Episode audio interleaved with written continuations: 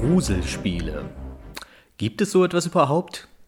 Was ich hier vorhabe, ist so ähnlich, wie ich es schon mal mit Ego-Shootern gemacht habe oder es mit Repco über Adventures gehabt habe, quasi mir mal ein Genre an Videospielen vorzunehmen und einfach mal darüber zu reden. Allerdings ist das Horrorgenre da ein bisschen schwieriger, was vor allem darin liegt, dass man dieses nicht wirklich als Genre definieren kann.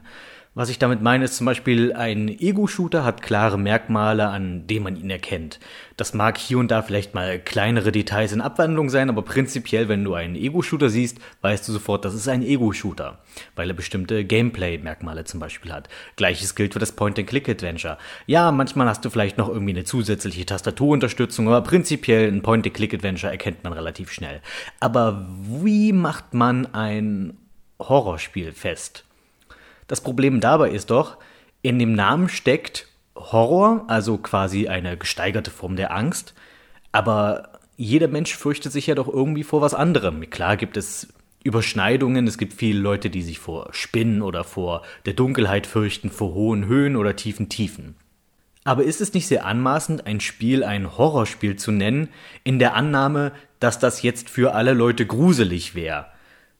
Ich meine, das ist ein hehres Ziel, das kann man versuchen und zumindest im Filmbereich sehen wir auch hin und wieder, dass es gelingt. Die großen Horrorfilme haben ja zumindest bei der breiten Masse den Anklang gefunden, dort irgendeinen gewissen Nerv zu treffen. Das heißt, die Frage schwebt immer noch in der Luft, gibt es so etwas wie ein Horrorgenre? Ich persönlich würde sagen, nein. Spiele, die normalerweise dem Horrorgenre zugeteilt werden, sind gameplaymäßig irgendwo anders verwurzelt und haben einfach nur ein, sag ich mal, ein gruseliges Szenario. Ob man das nun gruselig findet oder nicht, sei dann auch mal, ist ja nochmal wieder eine andere Frage. Beispielsweise sind die Castlevania-Spiele denn Horrorspiele. Nicht wirklich. Eigentlich sind es Sidescroller-Action-Spiele, mit ein paar gruseligen, also beziehungsweise klassischen Horrorelementen wie Dracula oder Werwölfen oder was weiß ich, halt verschiedenen Monstern. Aber letzten Endes ist es trotzdem nichts anderes als meinetwegen Strider oder sowas. Oder anderes Beispiel ist Manic Mansion ein Horrorspiel. Ich meine, wir haben eine entführte Freundin, an der ein verrückter Wissenschaftler Experimente durchführen will. Man kann das Spiel verlieren, indem man von einer gruseligen alten Frau gefangen wird oder indem man tatsächlich sogar sterben kann in dem Spiel. Und man kann eine blutverschmierte Kettensäge finden und so weiter. Alles klassische Horrorkost, aber letzten Endes ist Manic Mansion trotzdem einfach nur ein Point-and-Click-Adventure. Mal abgesehen davon, dass das Spiel eher auf Humor als auf Horror setzt. Es ist mehr so ein bisschen äh, ein lustiges Spiel mit kleinen Gruselelementen hier und da. Und man kann den Hamster in die Mikrowelle tun. Während ich zum Beispiel, das ist jetzt eher eine persönliche Erfahrung, äh, manche Spiele, die überhaupt nicht mit Horror in Verbindung gebracht werden, oftmals gruselig empfinde. Zum Beispiel einige Missionen in Fallout 3. Und ich weiß nicht, wie es euch da geht, aber wenn man zum Beispiel in diese, nicht diese Start-Vault, sondern äh, die anderen, man kann ja noch mehrere von diesen Vaults finden, also diese Bunker, in denen Menschen irgendwie überlebt haben oder auch nicht, also die den Atomkrieg darin überlebt haben. Und ich finde, das sind somit die gruseligsten Stellen in Videospielen, die ich bislang so gefunden habe. Und das liegt nicht daran, dass mich dort irgendein ulkiger Killer verfolgt, sondern das hat eher was mit zu tun mit dem, mit dem, mit der Atmosphäre und vor allem mit der Hintergrundgeschichte, die jede einzelne dieser Walls mit sich bringt. Man dringt ja in diese Ruinen sozusagen ein und kann dann, wenn man aufmerksam ist, immer wieder Tagebucheinträge, Briefe oder sonst was finden, um rauszukriegen, was eigentlich da passiert ist und was jedenfalls mit diesen Menschen in der Isolation schiefgegangen ist. Gab es denn nicht zum Beispiel diese eine, bei der ein Gas ausgetreten ist, das die Menschen wahnsinnig gemacht hat und die sich gegenseitig umgebracht haben plötzlich? Dann gab es eine andere, bei der die Menschen sich in Zombies verwandelt haben. Dann gab es noch eine in New Vegas, die ich mit Abstand am gruseligsten fand, mit diesen Pflanzenmutationen. Wenn man diese Vault findet, den Eingang, dann steht draußen ein Schild, äh, Lauf weg, die Pflanzen leben oder sowas. Und dann gehst du da rein und es ist eine wirklich tolle Atmosphäre. Und wenn sich dann zum ersten Mal eines, einer dieser Pflanzenmutanten erhebt, also ich weiß, dass mir das schon leicht kalt den Rücken runterlief. Das empfinde ich zum Beispiel als deutlich gruseliger, als mir irgendein Silent Hill jemals bieten konnte. Und ich glaube, einer der großen Unterschiede ist, dass ich trotzdem mit Fallout immer Spaß hatte beim Spiel an sich. Also das Gameplay war, egal welche Mission, egal ob die Mission action, actionorientierter war oder eher so ein bisschen atmosphärischer, gruseliger, das Gameplay von Fallout ist einfach gut.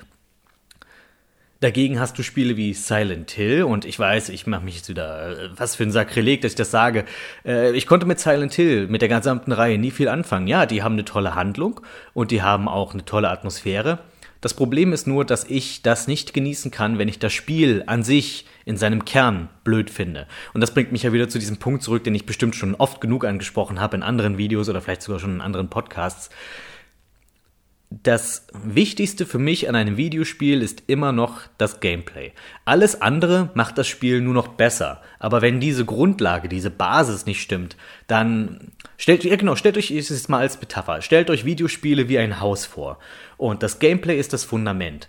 Dann kannst du darauf ein unterschiedlich schönes Haus bauen, aber das Fundament muss trotzdem immer stimmen. Ein Spiel ohne dieses Fundament ist für mich nur eine Ansammlung von Wänden, die jederzeit in sich zusammenkrachen können. So empfinde ich tatsächlich die Silent Hill-Reihe. Wobei ich die Entwickler für ihre Kreativität insofern loben muss, dass man äh, gerade, wenn man sich jetzt nochmal an diese alte Zeit der Videospiele zurückdenkt, und mit alter Zeit meine ich jetzt in diesem Fall diese PlayStation 1, N64-Ära, späte 90er, frühe 2000er, als die Weitsicht in diesen Spielen noch nicht so besonders hoch war und man einfach viel mit Nebel verschleiern musste, dass man das sozusagen zum Stilelement erhoben hat und seitdem ist halt Silent Hill das Spiel mit dem Nebel. Und dort hat, hat man quasi sich diesen, diesen nicht weit gucken können Nebel sehr gut zunutze gemacht. Also dafür Lob, der Rest Silent Hill, interessiert mich nicht. Wem Spaß macht, dem soll Spaß machen. Nicht mein Fall. Ganz ähnlich sehe ich es zum Beispiel mit Resident Evil. Bei Resident Evil werde ich immer wieder gefragt, wie ich diese Spiele finde. Und ich habe auch einige Leute in meinem Freundeskreis, die Resident Evil lieben, die mir immer wieder vorschwärmen, welcher der Teile nun der beste sei. Manche sagen der erste, manche sagen das Remake vom ersten, manche sagen der zweite, wo wir Leon zum ersten Mal sehen, dann drei wegen Nemesis und ich finde Resident Evil 1 bis 3 allesamt schlecht. Ich habe gerade überlegt, ob ich irgendwie ein netteres Wort dafür finde, aber es sind keine Spiele, die ich gerne spiele, einfach weil mir das Spielprinzip an sich keinen Spaß bereitet. Und die Atmosphäre reißt für mich da nicht genug raus. Ich fand Zombies zum Beispiel noch nie besonders unheimlich und dazu kommt noch, dass ich weiß nicht, dadurch, dass sich die Figuren so bockig steuern, also gerade dieses auf der Stelle drehen, was ich schon immer gehasst habe und gerade in dieser Zeit der Videospiele so verbreitet war, das reißt mich zumindest zu sehr raus. Die sogenannte Synergie stimmt dann nicht mehr mit der Spielwelt. Das, was daran gruselig sein soll, ist doch schließlich, dass ich mich in diese Figur hineinversetze und dann sozusagen empfinde, was die empfinden könnte und das ist dann meistens Angst und so weiter und so funktioniert das ja an sich. Deswegen sind ja auch viele dieser Spiele, äh, also zumindest einige Horrorspiele aus der Ego-Perspektive, einfach um näher am Geschehen zu sein, um eine nähere Verbindung zum Spieler herzustellen. Das geht für mich aber dann verloren, wenn sich die Spielfigur nicht so bewegt, wie sich ein Mensch eben bewegen würde. Und ich meine nicht, dass die sich jetzt anatomisch korrekt die, die, den Arm ausstrecken muss, um eine Tür aufzumachen oder sowas. Aber ich meine, niemand würde in dem Schneckentempo von A nach B laufen und dabei äh, sich auf der Stelle drehen, wenn er was hinter sich hört. Zur Ehrenrettung der Resident Evil-Reihe muss ich sagen, es gibt zwei Spiele in, vom Resident Evil Franchise, die ich sehr, sehr mochte und eins davon gehört auf jeden Fall zu meinen Top-Lieblingsspielen, vielleicht nicht Top 20, aber irgendwo darüber und das ist Resident Evil 4. Und zwar, weil man endlich dieses verdammte Gameplay hingekriegt hat. Resident Evil 4 spielt sich gut. Es macht richtig Laune. Das Schießen funktioniert gut. Der Charakter steuert sich gut. Die Level sind vernünftig aufgebaut. Ich würde jetzt nicht, ich will jetzt nicht zu sehr in den Himmel loben. Das Problem, was Resident Evil 4 nur hat, ist, es verpulvert sein bestes Pulver. Verdammt. Es verschießt sein bestes Pulver gleich zu Beginn. Und zwar das Beste am gesamten Resident Evil Spiel ist der Anfang, wenn man zum ersten Mal in dieses Dorf kommt und die Dorfbewohner auf einmal durchdrehen und einen verfolgen. Das ist eins der wenigen Momente, die ich je bei einem Videospiel hatte, wo ich tatsächlich, sag ich mal so, was ähnliches wie Panik empfand weil es einfach diese Riesenmenge an normalen Menschen ist, die du vielleicht einzeln, ein paar davon kannst du abknallen oder sowas, aber die, die Menge wird dich früher oder später erdrücken. Und es ist einfach auch so toll, wie viele verschiedene Taktiken man anwenden kann, um zu versuchen, dort irgendwie zu überleben. Also das, was man natürlich damals in den Trailern ständig gesehen hat, dass man sich in Häusern verbarrikadieren kann. Und das funktioniert ja auch tatsächlich ziemlich gut und ist wirklich ähm, gut umgesetzt und macht dem Spieler gerade so viel Druck, dass er diese Panik empfindet, aber nicht zu viel Druck, dass Frustration aufkommt. Und, und die Gegner reagieren auch mit einer relativ guten KI darauf. Das hat mich auch sehr beeindruckt, dass man eben, wenn du den Schrank vor die Tür schiebst und die nicht mehr durch die Tür kommen können, dann kommen die auf einmal mit Leitern an und versuchen durchs Fenster zu steigen. Dann musst du halt schnell oben sein und die Leitern wieder umkippen, bevor sie ins Haus steigen können. Dann hörst du unten die Kettensäge, weil sie jetzt auf einmal die Tür aufsägen. Und das erste Mal, wenn einem vom Kettensägentypen der Kopf abgesägt wird, das ist schon, das ist etwas, was sich einprägt, finde ich, zumindest so für mich als Spieler. Und wenn das nicht funktioniert, dann kannst du selbst aus dem Fenster springen, versuchen wegzulaufen, dir irgendwo ein Versteck zu suchen. Zum Beispiel gibt es, glaube ich, einen Wasserturm in diesem Dörfchen, auf dem man klettern kann. Und der ist natürlich leicht zu verteidigen, weil du kannst, die können alle nur einzeln hochklettern und jeder, der hochklettert, den verpasst den Kopfschuss. Aber womit ich nicht gerechnet hätte und was wieder ein guter Hinweis auf die KI ist von Resident Evil 4, die klettern dir nicht hinterher. Die werfen auf einmal mit Molotow-Cocktails nach oben und treiben dich so wieder nach unten. Das fand ich super gelöst, einfach diese Sache. Eine der besten Stellen in einem Videospiel aller Zeiten, der Anfang von Resident Evil 4. Und dann baut das Spiel leider so langsam ein bisschen ab. Also, ähm, ich muss sagen, ich spiele Resident Evil 4 immer sehr gerne bis zu dem Endgegner am See, weil der ist nochmal ein ziemliches Highlight, dieses Seeungeheuer. Danach, äh, wenn man dann, wenn man dann auf einmal dieses Mädel mit sich rumschleppt und ich weiß, dieses Mädel ist an sich nicht so nervtötend, wie das Internet es gerne darstellt, aber sie ist trotzdem nervtötend. Es ist toll, dass man ihr anweisen kann, sich zu verstecken und dann muss man sich zumindest keine so großen Sorgen um die machen, dass der jetzt was zustößt.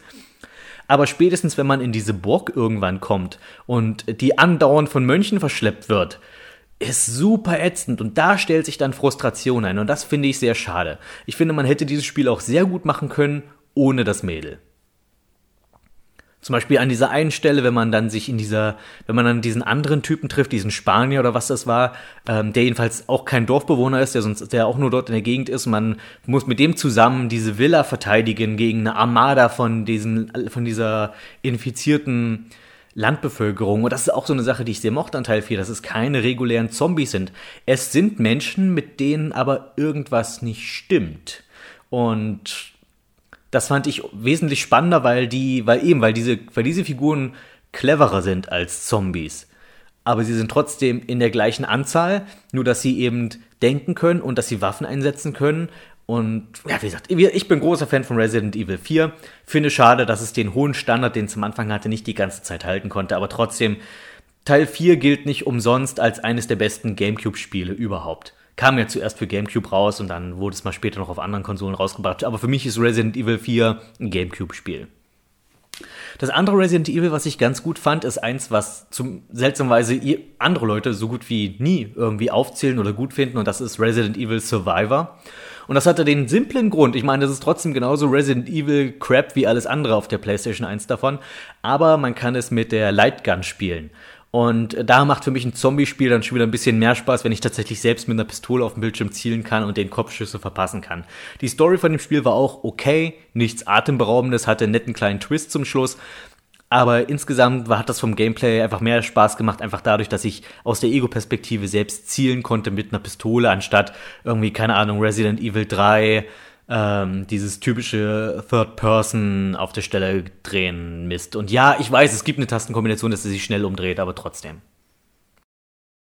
Dann ein anderes Beispiel für, ich mag das Konzept des Spiels, also dieses Horrorkonzept, was aber nicht so gut umgesetzt ist, ist zum Beispiel Clock Tower.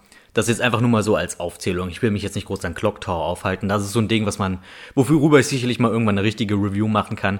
Aber Clock Tower Dort mag ich das Konzept des Spiels lieber als das Spiel an sich, als, als das Spiel selbst. Einfach diese Idee, dass du quasi in diesen Mordfall verstrickt bist und du eigentlich immer irgendwie diesen Mörder hinter dir wissen musst. Also der, der dieser, dieser, dieser Clock Tower Typ, dieser Scissorsman heißt er, ist einfach nur ein wahnsinniger Mörder mit einer Heckenschere, der immer mal wieder auftauchen kann und dem du dann entkommen musst. Das ist ziemlich gut gelungen. Leider ist das auch so ein Spiel, was einfach ein absolutes Schneckentempo hat. Und was, na, keine Ahnung. Clock Tower, das reicht erstmal, was ich zu Clock Tower sagen würde. Zu Clock Tower komme ich mal irgendwann detaillierter. Und jetzt werden bestimmt einige von euch sagen, ähm, Parappa, wenn du sagst, Gameplay ist wichtiger als Atmosphäre und sowas, was war denn das dann für ein Bullshit, den du über Slender erzählt hast vor einigen Jahren? Ja, da habt ihr mich natürlich erwischt an der Stelle. Was an Slender für mich so interessant war, war zum Teil tatsächlich, wie minimalistisch es war. Ich meine, Slender hat prinzipiell auch so gut wie kein Gameplay. Du kannst laufen, eine Taschenlampe einschalten und Zeug einsammeln. Du kannst dich nicht wirklich wehren, du kannst nicht Du kannst eigentlich nicht wirklich irgendwas machen. Du musst einfach nur versuchen zu überleben und der Reiz des Spiels ist in dem Fall tatsächlich der Grusel, den du empfindest oder eben nicht empfindest. Ich habe Leute kennengelernt, die reagieren überhaupt nicht auf Slender. Ähm, also als es gerade rauskam, habe ich das mal ein paar Freunde spielen lassen und einer war dabei, den hat das zum Beispiel überhaupt nicht gejuckt. Also er hat sich kein Stück gegruselt, der hat sich kaputt gelacht, wenn der Slenderman irgendwo auftauchte mit seinem lustigen Soundeffekt, den er dann macht. Und ich habe aber auch andere äh, erlebt, die wirklich anfangen, sich umzusehen, wenn sie das Spiel spielen. Also mit Blick nach hinten werfen, vor allem wenn es ein bisschen dunkler im Raum ist. Also irgendwas muss dieses Spiel ja richtig machen. Und damit will ich nicht sagen, dass es das Gameplay ist. Ich, wo, was macht Slender so gut? Ich glaube, es ist wirklich der Punkt, es ist minimalistisch und es ist kostenlos. Ich glaube, dadurch hat man nicht unbedingt so eine Erwartungshaltung wie an ein richtiges kommerzielles Spiel. Und auch hier mag ich vor allem das Konzept, diese Idee, in einem Forum oder sowas wird eine ein urbaner Mythos geschaffen, eine moderne Legende, eine moderne Grusel, ein modernes Gruselmärchen mit diesen gefälschten Fotos vom Slenderman, der irgendwo auftaucht und Kinder holt. Und daraus, aus diesem, aus dieser Idee, aus diesem, auf diesem neuen, auf diesem modernen Mythos ein Spiel zu machen, das sich wirklich nur auf diesen einen Aspekt fokussiert. Das finde ich vertretbar, vor allem weil es eben ein kostenloses Independent-Spiel war, was man mal fünf Minuten einlegt, sich einen kleinen Grusel holt und dann war es das wieder. Darum habe ich das so gelobt und ich habe das vor allem deshalb in einem Video damals thematisiert. Das Slender-Video war für einen Regionalsender zum Thema, zum Thema Videospiele. Da habe ich zum Beispiel ja auch äh, diesen RPG-Maker-Bericht drüber gemacht und so weiter. Und äh, Slender war einfach ein schönes Beispiel, äh, nicht ein schönes Beispiel. Slender war einfach von daher sehr angemessen dafür, weil man, weil es eben diese, diese Hintergrundgeschichte mit dem Forum und so weiter hat. Das heißt, du kannst jemandem, der nicht Videospielaffin ist, trotzdem etwas über dieses Spiel erzählen, weil es eine, weil du diese Hintergrundgeschichte dafür hast, die es interessanter macht, das Ganze. Da, deswegen ist hauptsächlich dieses Video über Slender entstanden. Trotzdem habe ich, hat mich das Thema Slender sehr interessiert, weil es auch mal was anderes war in dem Fall. Zum Beispiel, wenn man sich dagegen mal die Fortsetzung Slender The Arrival anschaut, was auf einmal Geld kostet, nicht viel, aber trotzdem, und was auf einmal versucht, einen Plot zu haben, was verschiedene Level hat, funktioniert das Ganze nicht mehr. Zumindest Slender the Arrival hat für mich überhaupt nicht mehr fokussiert. Spätestens wenn der Slenderman nicht mehr der einzige Bösewicht im Spiel ist und auf einmal dann so ein so ein Landstreicher mit einer Maske auftaucht, also normaler Mensch, kein übernatürliches Wesen wie der Slenderman, sondern irgendwie ein, ein durchgeknallter Mörder, der vom Slenderman wahnsinnig gemacht wurde und den du mit einer Taschenlampe verscheuchen kannst. Uh, ich blitzel dir, ich mach dir Strobo-Light ins Gesicht und dann kannst du mir nichts mehr tun. Haha. Viel interessanter möchte ich da jetzt betonen, ist ein Spiel namens Obscure.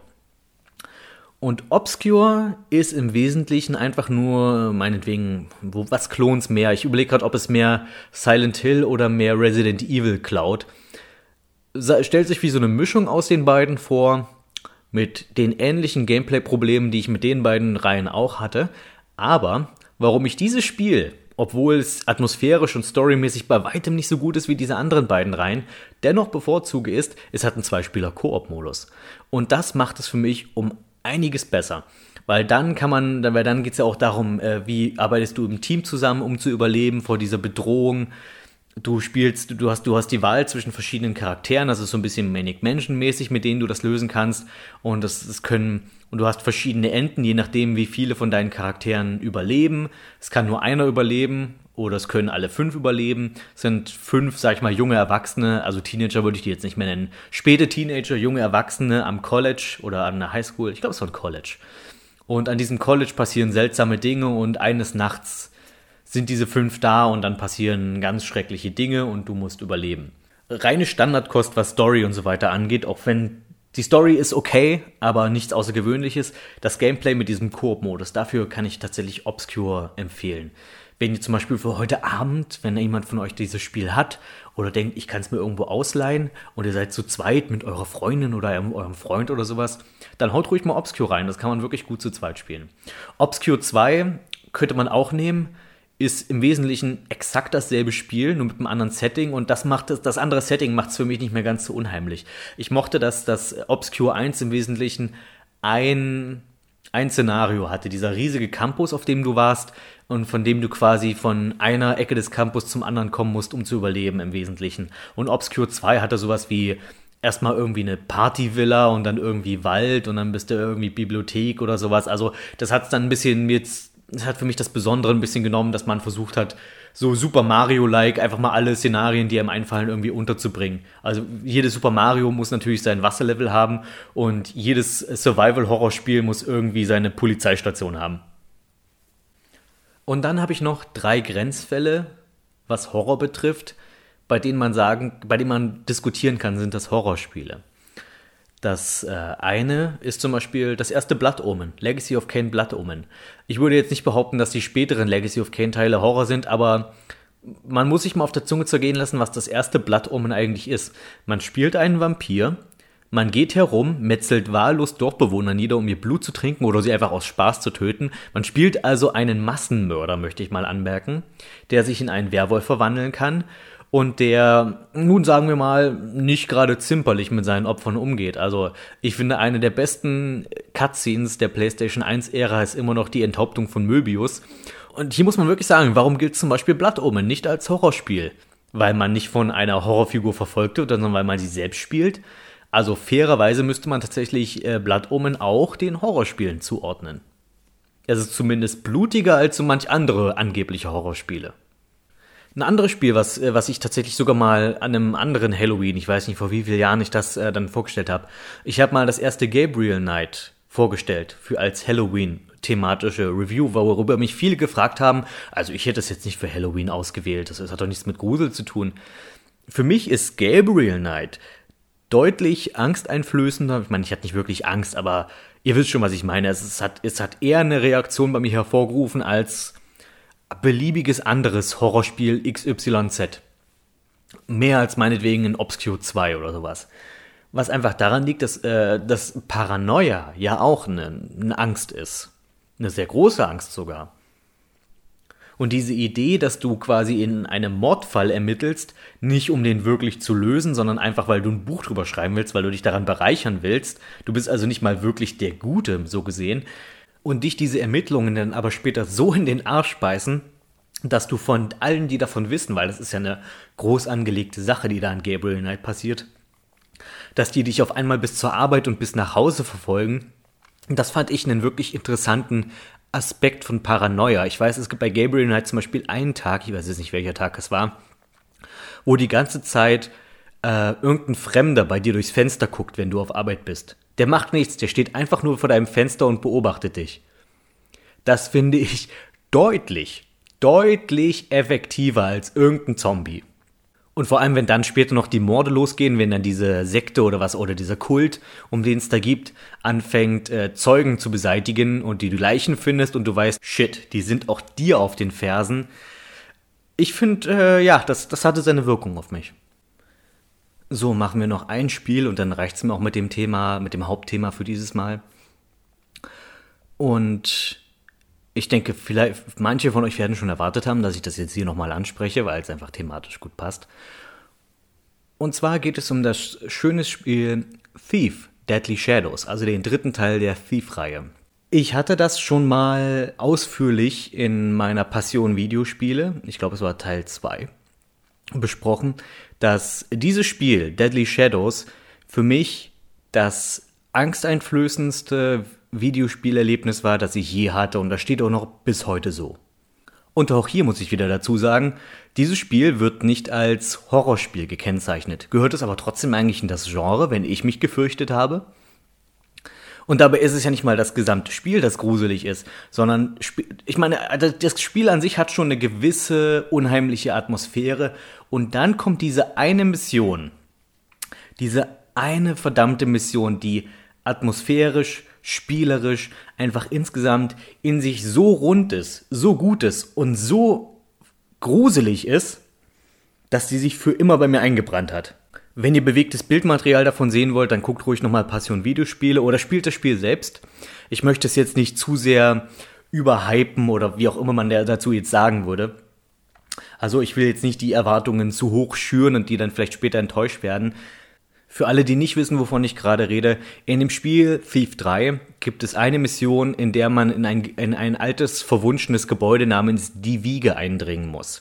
Das ist einfach so ein riesiges, altes Gemäuer, in dem sich schon mehrere schreckliche Dinge zugetragen haben und das jetzt leer stehen, dass man jetzt leer stehen lässt, einfach weil dort niemand mehr rein will.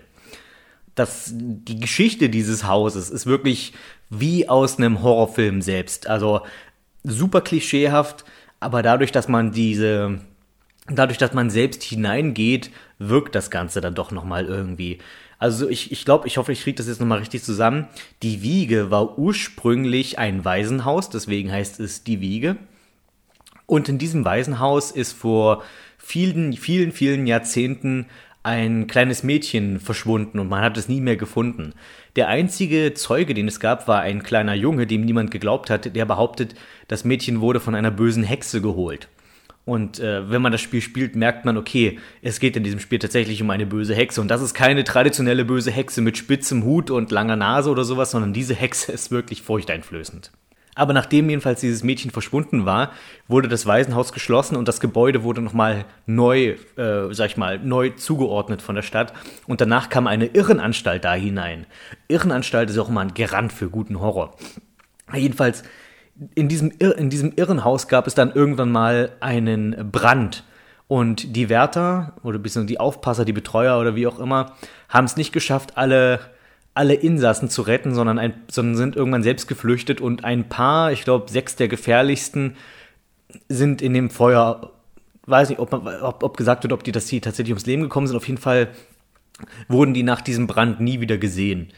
Und wenn man und in dieses Gebäude soll man jetzt eindringen. Ein, ehemaliges Waisenhaus, wo ein kleines Mädchen von der Hexe ermordet wurde im Wesentlichen, was danach zu einer Irrenanstalt wurde mit gefährlichen Irren, die bei einem Brand verschollen gegangen sind.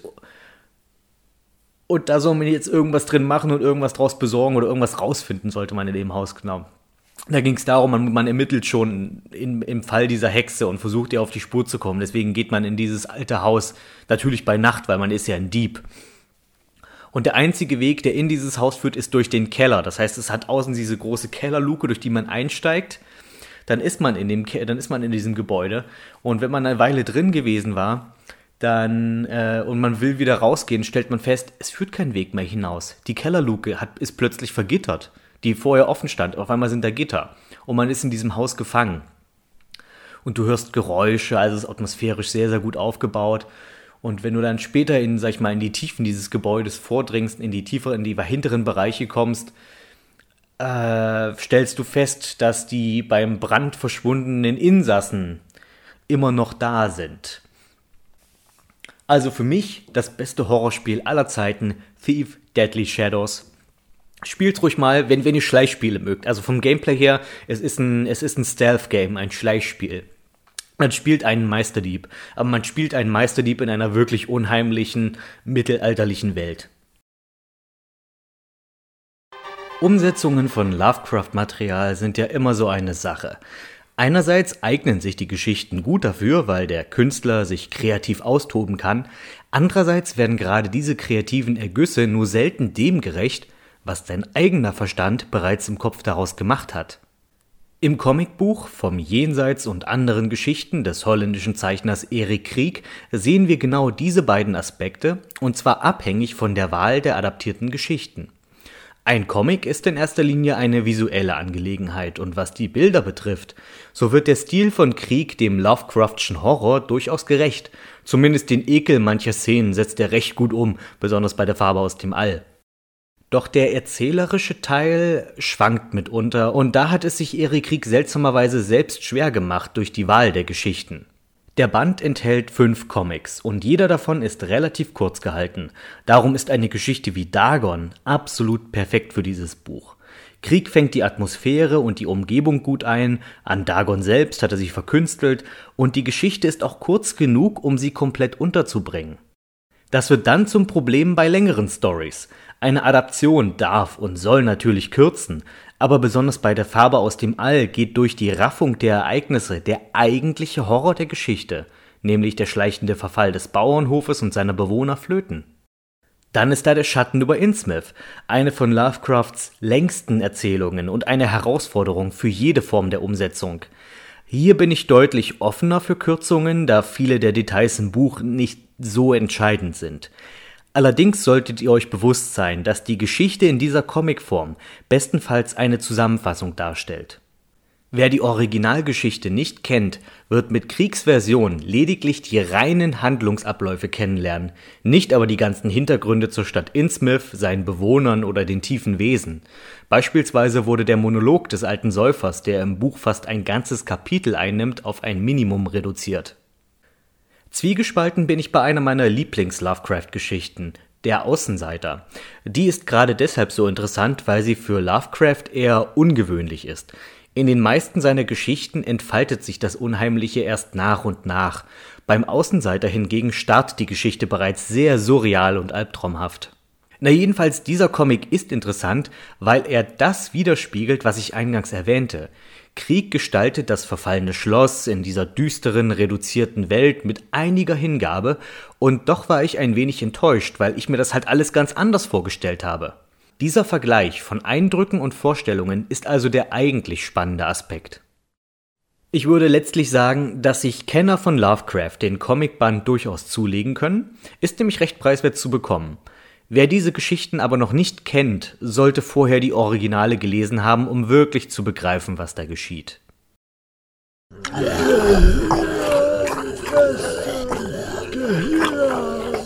Stopp! Das war nicht immer so. Wisst ihr, bevor das Genre Zombiefilm seine stärkste Prägung bekommen hatte durch diverse italienische B-Movie-Macher mit Filmen wie Zombie, Holocaust oder Zombies unter Kannibalen, aber auch durch Größen wie George A. Romero mit dem Film Dawn of the Dead, gab es auch eine Zeit, in der Zombies nicht nur wild umherstolpernde, blutverschmierte Leichen waren, deren Leibspeise Hirnsuppe mit Einlage war. Der erste große Auftritt der lebenden Toten auf der großen Leinwand war ein eher ruhiges, emotionsbetontes Kammerspiel und trägt den Namen White Zombie.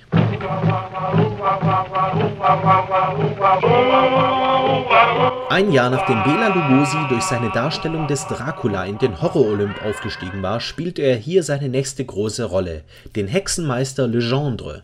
Dieser betreibt auf Haiti eine Zuckerplantage, die er von wiederbelebten Leichen betreiben lässt, also quasi Zombies als billige Arbeitskräfte ohne Anspruch auf Mindestlohn, Elternzeit oder die Gründung eines Betriebsrates Parallel dazu reist das junge Paar Madeline und Neil nach Haiti, um dort auf dem Anwesen von Neils Freund Beaumont zu heiraten. Schon früh bemerken sie, dass etwas nicht stimmt und dass die Bewohner der Insel seltsam verängstigt zu sein scheinen. Und zu Recht. Beaumont hat sich längst in Madeline verliebt und bittet Legendre darum, dass er seine Angebetete zu einem willenlosen Zombie macht, der ganz und gar ihm verfallen ist. So kommt es, dass die Hochzeit platzt und Neil verzweifelt dem Alkohol verfällt. Doch dann erhält er unerwartet Hilfe vom Missionar Dr. Bruner. Der Film ist von 1932, also noch schwarz-weiß, doch immerhin schon die erste Generation des Tonfilmes und das merkt man. Die Schauspieler waren noch darauf trainiert, ihre Charaktere über intensive Gesten und übertriebene Mimik darzustellen. So sehen wir eine Stunde heftiges Overacting, aber nicht so, dass es stören würde. Vielmehr ist es Zeitgeist und steht im Film sogar gut. Generell sind alle Schauspieler solide, allen voran natürlich Bela Lugosi, der wieder seinen markanten, stechenden Blick aus den Dracula-Filmen auspacken durfte. Sowieso sind Augen eines der zentralen Elemente des Films, stechende Augen des Hexenmeisters, die teilweise sogar noch beleuchtet werden, die leeren Augen der verzauberten Braut, die schmerzerfüllten, aber ausdruckslosen Augen der Zombies. Teilweise wird sogar die Kamera so gesetzt, dass man das Geschehen aus der Ego-Perspektive der Protagonisten sieht. Stilistisch vieles ein Novum. Insgesamt fällt die Kameraarbeit positiv auf. Jede Einstellung scheint intensiv vorbereitet, sodass die Kamera akribisch so gesetzt wurde, dass das Licht perfekt wirkt, die Schatten korrekt sitzen und die Darsteller sich wunderbar dazu ergänzen. Ist der der Film gruselig? Ich meine ja. Natürlich ist es kein Horrorfilm im Sinne von Jumpscares und leicht bekleideten jugendlichen Models, die sich komplett irrationalerweise mitten in einem Wald trennen wollen. Es ist ein Film, der mit Atmosphäre spielt und versucht, den Zuschauer zu beunruhigen. Und als solcher funktioniert er. Trotz dessen, dass er nur eine Spielzeit von 69 Minuten besitzt, beinhaltet er nicht viel Handlung. Die Laufzeit kommt dadurch zustande, dass der Film sich Zeit lässt. Und diese Mischung aus guten Darstellern, sehr solider Kameraarbeit und einer professionellen, super getimten Inszenierung macht White Zombie immer noch zu einem Genremeilenstein, der sich nicht hinter Dracula verstecken muss. Aufgrund seines Alters ist er inzwischen Public Domain und kann im Internet auf vielen Plattformen geschaut werden. Meine Empfehlung habt ihr. Schaut aber unbedingt die englische Version. Es gibt eine deutsche Übersetzung vom Darmstädter Studio Das Studio GmbH und die trägt nicht nur den sinnlosen Untertitel Das Schreckenshaus der Zombies, sondern die ist wirklich furchtbar. Furchtbarer als deutsche Übersetzungen ohnehin schon sind. Achtung, jetzt gibt's neben dem Hören auch was zum Schauen. Das ist in der Zockerbude aber eine Ausnahme und geht nur, weil der Originalfilm Public Domain ist. Vergleichen wir mal die Eröffnungsszene, als das junge Paar erstmals die Zombies sieht. Zombie! Alle wie! Alle! Soweit solide. Was haben die Deutschen draus gemacht?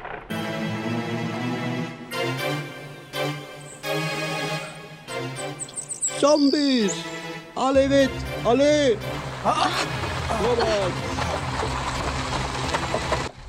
Und das geht den ganzen Film so weiter. Und wenn mal die Lippensynchronität nicht gepasst hat, dann baut man einfach eine Kunstpause ein. Die Inseln sind voller Unsinn und Aberglaube.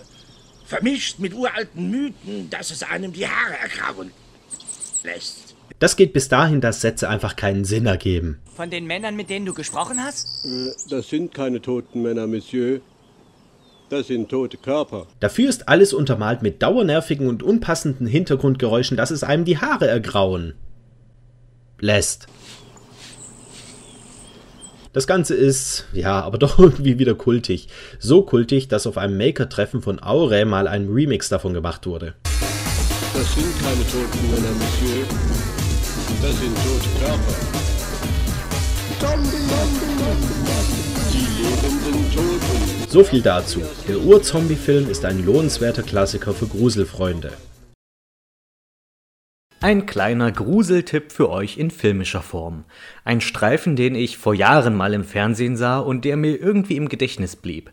Vielleicht lag es an der zwar klischeehaften Slasher-Formel, die jedoch in eine recht originelle Exposition eingebettet wurde.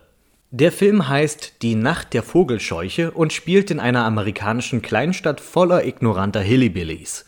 In dieser Stadt lebt ein gutmütiger, jedoch geistig behinderter Mann namens Baba. Die Einwohner des Ortes verachten Baba wegen seiner Andersartigkeit, mit Ausnahme eines kleinen Mädchens, die ihn zum Spielkameraden hat. Als das Mädchen durch einen tragischen Zwischenfall von einem Hund angefallen und schwer verletzt wird, schließen einige Leute sofort daraus, dass ihr Baba etwas angetan haben muss und stellen einen Lynchmob zusammen, um den armen Tölpel zu jagen.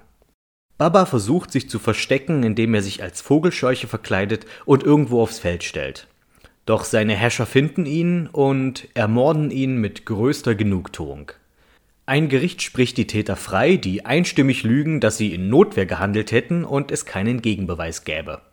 Doch von da an geschehen seltsame Dinge.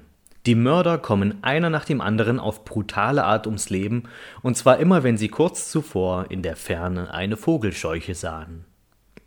Soweit die Ausgangssituation. Ab hier wird die Nacht der Vogelscheuche zu einem traditionellen Slasher-Film, also einem Film, in dem ein Mörder umgeht und nacheinander eine klare Anzahl an Charakteren kalt macht. Meist sind diese Charaktere so unsympathisch, dass man als Zuschauer froh ist, wenn sie der Killer endlich kriegt. Und das gilt in besonderem Maße für diesen Film. Die Macher haben einen wirklich guten Job erfüllt, die vier Mörder so abscheulich und hassbar darzustellen, wie es geht, so dass es sich echt befriedigend anfühlt, wenn sie ihre Strafe erhalten. Das hier ist übrigens einer dieser Filme, der nur wenig der Gewalt direkt zeigt, sondern bei dem man sich das meiste selbst vorstellen muss. Sogar die Vogelscheuche selbst sieht der Zuschauer praktisch nie, wenn sie tut, was sie tut. Die Nacht der Vogelscheuche ist keiner der großen Klassiker des Horrorgenres, aber dennoch nicht uninteressant. Es hat alles sein ganz eigenes Feeling und immerhin die vermutlich einzige untote geistig behinderte Rachevogelscheuche der Filmwelt.